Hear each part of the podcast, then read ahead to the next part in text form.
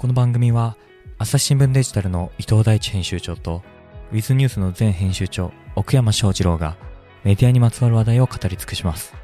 MC はニュースの現場からの神田大輔さて今回のテーマは？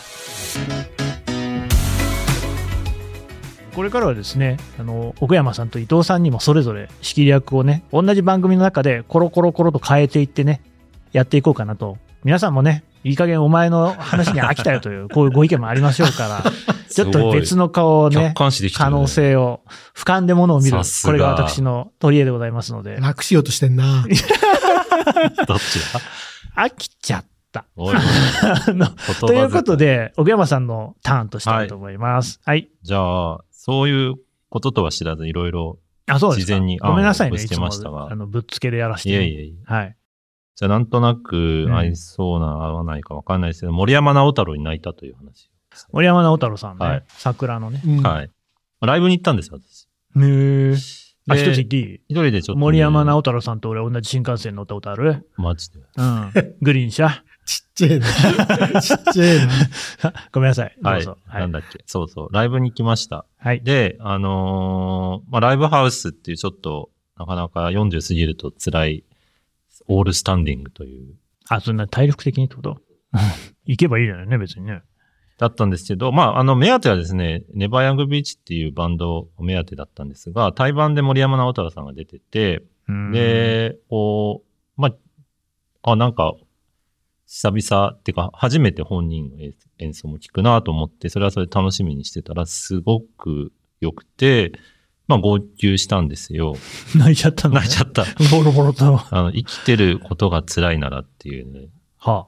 曲があってですねごめんなさい、不勉強でどんな曲なんですか？なんかね、ちょっと、こう、話題にもなったんですけど、歌詞の最初のフレーズで、こう、まあ、ちょっと嫌なことがあるなら、し、死んでしまううん。ばいいみたいなフレーズをまずぶつけてくるんです。おう。で、そこから、だんだんと全部を読むと、聞くと、まあ、ちゃんと、こう、生きていこうぜっていうメッセージになるんですけど、うん。まあ、最初にちょっと揺さぶりを入れてるっていう、まあ、曲なんですけど、これをまあ、えー本人が歌ってくれるのはやっぱり迫力があったなという話からのですね、からの？の、まあ、彼が MC で、ライブ、最近のライブは本当物販とセットなんで、このチケット代プラス会場で売るグッズ？うん。がセットでビジネスが成り立っているからして、MC でもまあそれを紹介する時間はあるわけですよ、ね。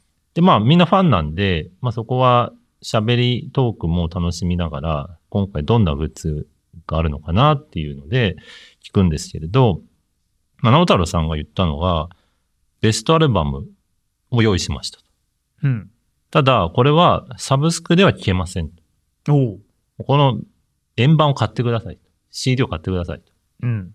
もうそういうコンセプトで、あえてこの時代に作りましたと。で、その代わりというか、会場で僕が手売りしますと。うん。で、そこで、あのー一言二言、会話をして、ファンの方に売りたいんです。うん。ってことをおっしゃって、まあ、彼のステージが終わったわけですよね。で、まあ、ネバヤンも見た後に会場出て、見たらもう長蛇の列になって。うん。で、まあ多分売り切れみたいな表示も出てて、ああ、なるほど。すごくプリミティブだけど効果的な、このコンテンツマーケティングだなと思っそうだね。て、で、まあ、これがまあ、そのままメディアとか新聞にどこまで応用できるかわかんないんですけれども、なんか、この顔が見える記事とか、ポッドキャストも、うんその延長にあるなら、本人が売るって最強だなと思って、うん。で、そこで直接会話をして、付加価値を与え、でも、そこで手渡されるコンテンツ、丸学校、データみたいなものは、まあ、別にそのフォーマット、デバイスにある必要はないわけです。うん CD じゃなくても、まあ、究極いい。あるいは、もはや、それがなくてもいいぐらいかもしれない。まあ、アイドルの握手券に近いものも出てくるかもしれないですけど、うん。まあ、握手券とちょっと違うかな、みたいな気はして、その様子を眺めてました。で、まあ、強引な問いとしては、記事の手売りってできるんだろうかみたいなね。なんか、記事を直接売る。伊藤さんどうもなんか質問の落としどころがあんまり良くない。最後がちょっと飛躍があるよね。なんかねやっぱいや、うん、まあ、でも言ってることは、まあ、手売りじゃなくてもいいけど、新聞に当てはめると、我々はこれから何を学べるんだろ 何からも学ばなきゃいけなきゃないと思うけど、まう。でも、情報自体があ、コモディティ化しちゃゃってるけど、そこに費やす労力っていうのは、うん。各プレイヤー違うわけじゃないですか。うん。同じ、なんか G7 の記事でも、うん。そこに至るまでの経緯みたいなのは、各記者違う思い、かつ、努力で。できる。お、はい。はいできる。え、できるでしょっていうか、はいまあ、結構、それは僕はずっと考えてるところではあって、だから、ポッドキャストミーティングっていうのね、去年の9月にあやりましたねやりましたけれども、まあ、あの時ね、岡山さん、伊藤さんにも来てもらって、まあ、大変な熱気だったじゃないですか。うん。あ完全に売れるよね、グッズとか記事とかね。うん。で、それをじゃあどういう形にするのかっていうのはちょっと慎重に考えた方がいいと思うけど、うん。で、一方で、記事の手売りっていうことに関して言うと、どうなんだろうね。今、朝日新聞だと、その記事のプレゼント機能っていうのがね、朝日新聞デジタルありますよね。あれはまあ無料で24時間読めますっていうサービスなんだけれども、はい。まあ、何かそれの発展系みたいな形で、記事を手売り、それこそね、SNS とかを通じてやるみたいなことは、考えられなくもないけど、どうなんだろうね、それね。うーん、んなんか記者倫理的なところに考えるとさ、なんか直接金をお金をいただくっていうのはちょっと馴染まない気もするんだよね。だ売れる、だ売ることはできる。なんていうの？あ買ってくれる人は多分いらっしゃるけれども、それをやっていいのかっていうところに関しては、ちょっとなんかいろいろ考えた方がいいだろうなって気しますね。難しいですよね。だなんうか、ん。トランプ現象とかにもつながりそうですよね。というと。なんか信者みたいになっちゃう。うん、そう。それ、実際さ、もういるじゃん。信者を抱えた記者ってさ。誰とは言わないけどさ。怖え、いやいや怖え。あの、うちの番組とかにね、出てくれた方もいらっしゃいますので、なんとも言いませんけれども、そういう、いや、僕は別にでもそれが悪いと一方的に思いはしないのよ。それはそれでその人のやり方だから、いろんなやり方が集まってメディアを構成すればいいと思うんだけど、ただ一方でさ、なんか朝日新聞がじゃあそれやりますかって言われると確かにちょっと違和感はあるね。この、コンテンツの正当な根付けみたいなところで、うん。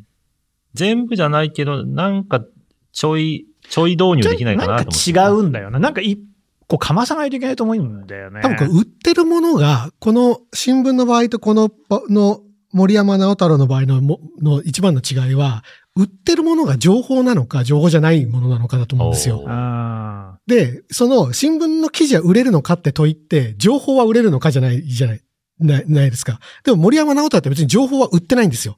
その情報だとか歌っていうのは、どちらかというとプロモーションの道具なわけじゃないですか。はいあ、そうですね。言い方は悪いけどね。うんだけど、キャッシュポイントとしてグッズがある。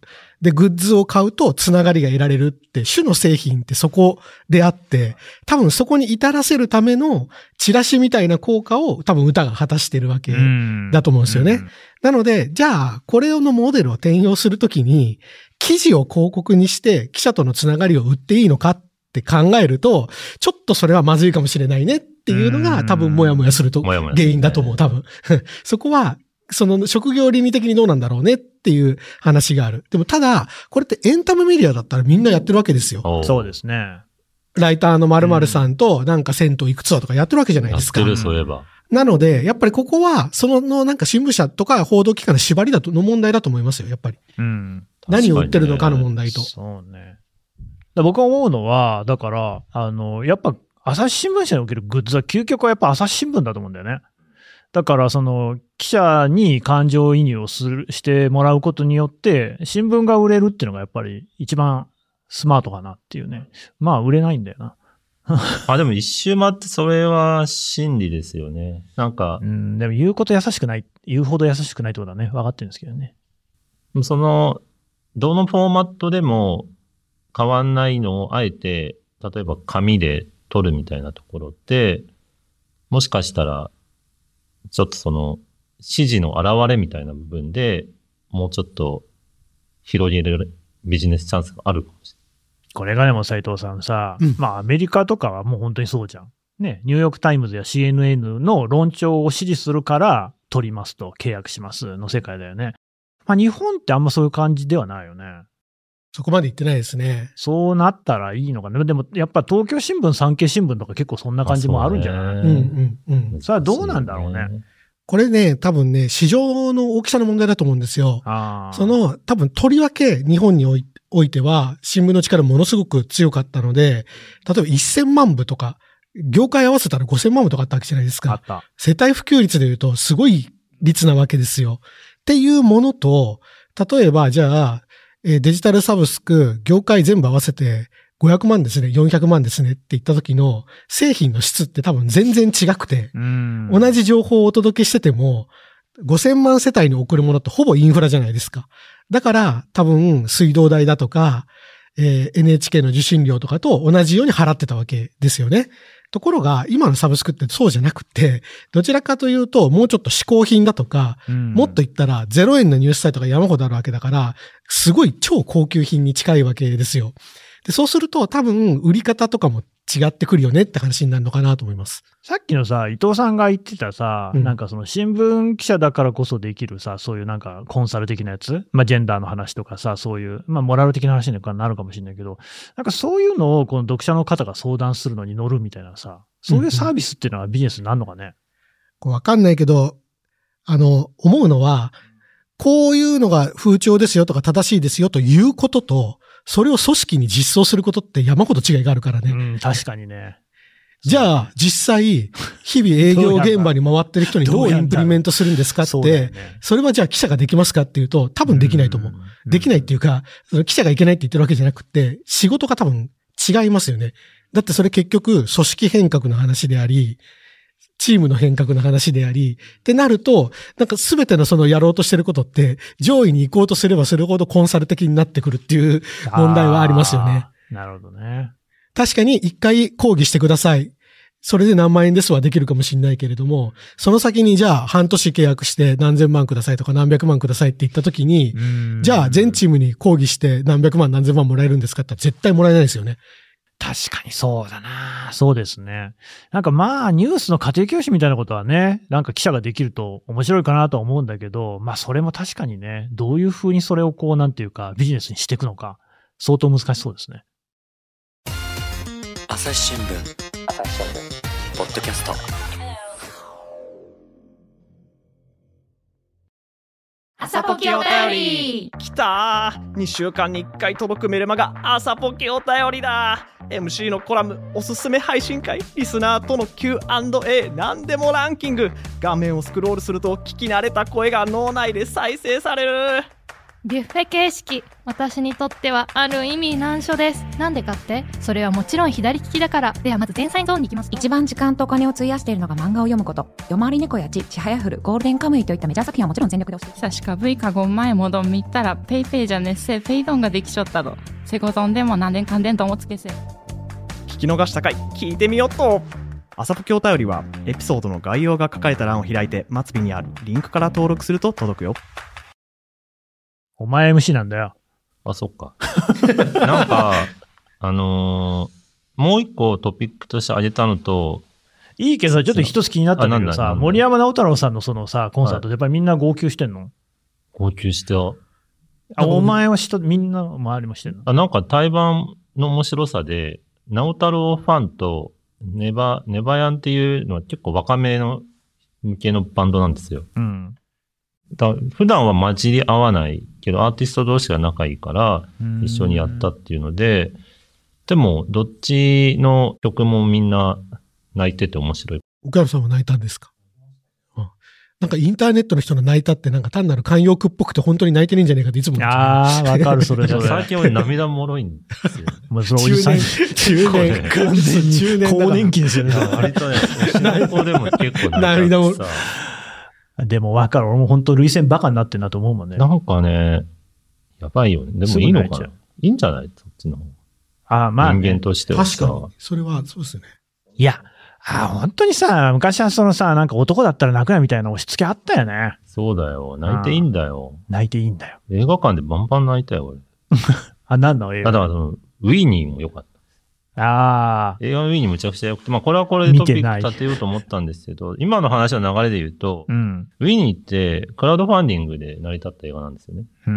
で、まあコンテンツ課金とはちょっと違うんですけど、あれってほぼドキュメンタリー映画だったりするんで、あれが、まあそういった、こう、し支援というか、クラファン的なもので、普通に商業映画として成り立つのであれば、なんか寄付メディアって日本だとちょっとピンとこないし、まあアメリカでもうまくいってるかいってないかみたいなのがあるだとしたら、メディアそのものっていうのはちょっとぼやけるかもしれないけど、こういう、まあ、小分け、中分けされたプロジェクトだったら、一つ成り立つのか。で、まあ、これだけで全てが代替できるとは思えませんが、ただ、ないよりはあった方がいいし、ウィニーが一つできたっていうのは、なんか、ポジティブな動きかなと思います。この間ね、本を読んだんですよ。うん、女子大工事の名探偵っていう本でね。それで僕は全然知らない本だったし、もう結構ちょっと前のね、あの小説ですよ。なんか、あの、まあ、なんだ？普通にあのミステリーなんだけど、女子大工事って知ってる？知らない。名古屋にそういう繁華街があるんですよ。ああ。うん。ほいでね、まあ、だから、飲み屋さんとかフィリピンパブとかいっぱい集まっているね、そういう界隈なんだけど、はい。でさ、そこに行って、あ、行ってない、そこを舞台にした小説なんですね。えー不思議なね、まあ不気味な殺人事件が起きて、その謎に迫っていくんだけど、なんかさ、あの、固有名詞がすごいやたらこう、グリアルなんだよね。千早公園とか、まあ、名古屋の人だったら、女子大工事周辺にいる人だったらわかるっていうような感じの公園の名前だったりとか、あとなんか妙にダイハツの担当が出てくるんだよね。うん。ほんで後書き見たらさ、そのタウン誌が発端になって、で、ダイハツの販売店とかがスポンサーになって、その小説作ってんだよね。はいはいはい。だから、なんかその、そこに出てくるヒロインみたいな人が、えーっと、飲み屋かなんかで働いてんだけど、じゃあフェラーリなんかに乗る人よりもタントに乗るようなね、環境のことを考える人の方がいいわみたいなセリフが、そこに自然に入ってんのよ。で、そこが結構子供はも物語の鍵になったりしてて。で、映画とかはさ、今までもそういう制作委員会方式とかってよく聞いてたけど、はい。そっか、もう小説もそういう時代来てんだって。はいはい多分もうそんなの出版社の人に言わせれば何言ってんのってことかもしれないけど、俺は初めて読んで、へーって思った。確かに。それってあれですよね。プロダクトプレイスメントっていう、はあ、まあドラマの中にスポンサーの製品を入れて、キャストが自然にそれを使うみたいなそうそう。ので、えーまあ結構、これもすごい今、えー進化というかスマートになってきてるとかって言われてますよ。活字は私も聞いたことなかったですね。うん。でも活字の場合、ドラマとか映画よりも、こう、コストかかんないっちゃかかんないんで、より、こう、インパクトがでかいかもしれないです。なんか作家一人を支えるっていう意味で言うと、うんうん、そうだね。いうプッシュがあることで生まれる創作物っていうのはもっと増えるかもしれない。知らないけど、創生作費とか低そうだもんね、明らかにね。まあ、ちょっとその、その仕事がなんか上とか下とかって問題じゃなくて、単に関わる人数の問題で言えば、人数がねまあ作家さんのその考える時間と書く時間とドラマ、映画一本作る場合に関わる人の拘束時間を考えれば、うんうん多分、スポンサーが果たすインパクトって結構でかそうですね。活字の方がね。なんかフリップ出したいんだけど。なんか答えさせてよ。なんだっけ？今の話で。いや、ウィニーの、あ、ウィニーちなみに伊藤さん見た？あ、僕ちょっと映画苦手なんで。あ、そうだった 忘れてた。忘れるなよ。そうだったはい、ごめんごめん。はい。え、なんか、ウィニー俺何聞こうと思ってたんだっけ？えーと、なんか、あなたのメモには、あ、そうだ。ジャーナリズムの可能性を感じさせるって書いてあるけじゃあ、ど。クラファンでジャーナリズムが成り立つかっていう話。え、もうやってんじゃないの？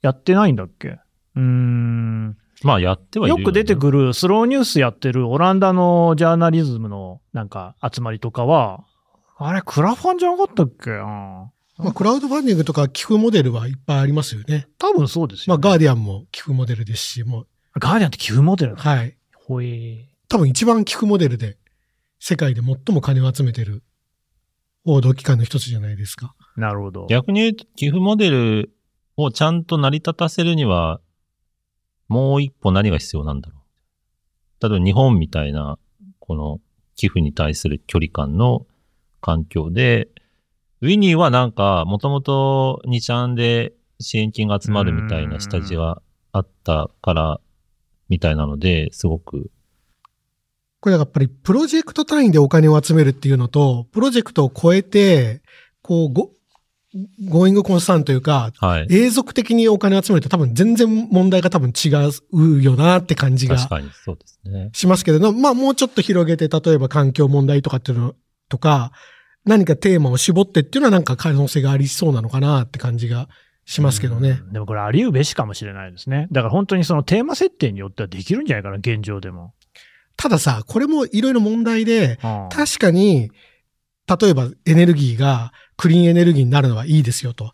だけどそのクリーンエネルギーに関してのジャーナリズムをやるところのスポンサーが、なんか洋上風力発電のところとかばっかとかってなった時に、一体それってってジャーナリズムなのっていう問いは戻っていくべきだと思う。ん。いや、なんかもうちょっとシンプルに、うん。例えばジャニーズの問題とかさ、うん。ジャニーズの問題もやもやしてるっていう人いっぱいいると思うんですよね。うん。そういう人たちが、で、何が不満ってさ、報道が少ないことでしょ？うん。うんで、それをこうやってくれるっていう集団がいて、で、これをクラウドファンディングでやりますと。うん。言うんだったら集まりそうじゃない？でもさ、それやっぱプロジェクトベースじゃん。確かに。プ多分プロジェクトベースはできるんですよ。多分。分関心が集まるから。でそれをこう次々。もうちょっと、難しいか。そのさ、それってさ、なんかバンド作っては解散し、作っては解散しみたいになっちゃうじゃないですか。スクラップビルド。そうそうそうそうそうそう。あで、じゃあそれを永続的にやるにはどうするんですかねっていうと、結局普通の組織ジャーナリズムのやり方でよくねって多分戻ってくるんですーよ。そうだね。続けなきゃいけないから。そうだね。うんプロジェクトベースは確かにあんまりこう良くないね。逆にプロジェクトベースでさっき僕が言ったみたいにグリーンに特化しますとかってなってくると、それって社会活動と何が違うんですかって今度なるじゃないですか。だうんからやっぱりこれ結構多分なんかみんな考えてるんだと思う。何週も何週も考考えて今の形になってる気はします。別に今がいいわとは思わないけど、あの、あのみんな悩んでることなのかなとは思いますけどね。あ雑誌ジャーナリズムとかあるしそうじゃない？あんなもうプロジェクト、プロジェクトで動いてるような感じあるじゃない？あの、コラムとかさ、連載とかでずっとこう同じあれは完全にプロジェククトですよね。ねやっぱりねなんか今これを書こうっていうことで取材をガーってやるみたいなのを毎週繰り返す、まあ週刊誌でもあるよねっていうことだもんね。第一特集は AI だからってとかっつって、うんテックチームが動いて、で、第二特集は株式市場だからって言って、証券の人たちが動いて、みたいな感じですもんね。で、それにしてもやっぱり定期購読の人がいるとすごい支えになるみたいだからね。まあ、もっと広い意味で言うと、まあ、漫漫画とかの収益をそこに回すとか、漫画な。まあ、出版社レベルで言えばそういうので成り立ってる部分はもしかしたら。うん。だその単単独のものにダイレクトで、こう、支援と供給が成り立つのか成り立たせるべきかみたいな問いをちょっとウィニーでは感じた次第です、ね。なるほど。ウィニーの場合は、まあ、その、その、まあ、逮捕であったり裁判に対する、こう、まあ、不、不正というか不当性をうん。改めて無罪だもんね。訴えたいという。で、まあ、なかなかそれが世の中に知らない人も多いんではないかという点ではすごく進めやすい課題設定ではあったと思うんですけど、やっぱ議論が分かれるものの場合、熱量が高ければ高いほど、さっきの、こう、伊藤さんがおっしゃった、こう、資金源との距離感みたいなのがうん。見え隠れしてくるかもしれないな。なんか話は違うけど、あの、東出正宏さんの役作りがだいぶあ、話すげえよかった題だったみたいです、ね。すごい良かったです、それどこが良かったの？なんか、ちゃんと不節制してて、あなんか体型作ってきて、逆逆に作ってきたっていうか、あ。ああ、ちょっと脂肪をつける脂肪こをお腹ね、ま、マジで不健康そうなプログラマーの体型を してきてて、ディテールがねやっぱすごかったです。そのプログラミング言語をそのまんま使ったっていうので結構話題になりましたけど、他も小道具とかも、なんか電動座椅子に座りながらカタカタやるんですけど、本当にいるなっていう、こうやって一日過ごしてる人が、で、周りペットボトルの空き瓶だらけみたいな。あるしそうな。で、あれもまあやっぱり、もしかしたらクラウドファンディングのあの熱量の、こう、そのまま反映しやすかったテーマだったのかなっていう。なんかあれを分かってる人が、ああいうの作ってほしくてお金を出したから、制作側も振り切って全部あっちに持っていけたのかなみたいな東谷さんもさ、ね、不倫報道で、多分あれじゃないの？しばらくそういうこうさ、これ主演ですよ。ね。主演ですね。なんかそう華々しいこう役っていうことだとさ、なかったんじゃないんですかね？そうそうそうまあそういうのも含めて、なんか、ネットフリよりも過激なちょっと作品かなって気がします。はあ。なるほどね。もう完全に実名で全部やってて、うん。で、まあ最後にこう本人映像とかも出てきて、なんか聞くとこによると、小道具のメガネは本人のものだったりとかですね。うーん。ていう遺品だよね、言ってみれば、ね。そうそうそうそう。へえ。っていうので、ディテールは、そのファン、ファンというか、支援者の心をくすぐるうん。ものが溢れ返ってるっていう。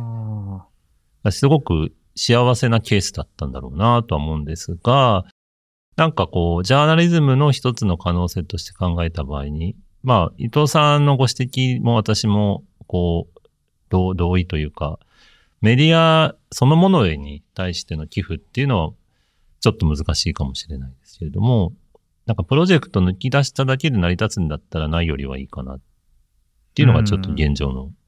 なんかね、新聞社で思うのは、嫌われる覚悟もなきゃ愛される覚悟もないなっていうことなんだけどね。うん。やっぱ、なんかそこら辺にさ、照れというかさ、逃げるっていうところまあが。否めないなと。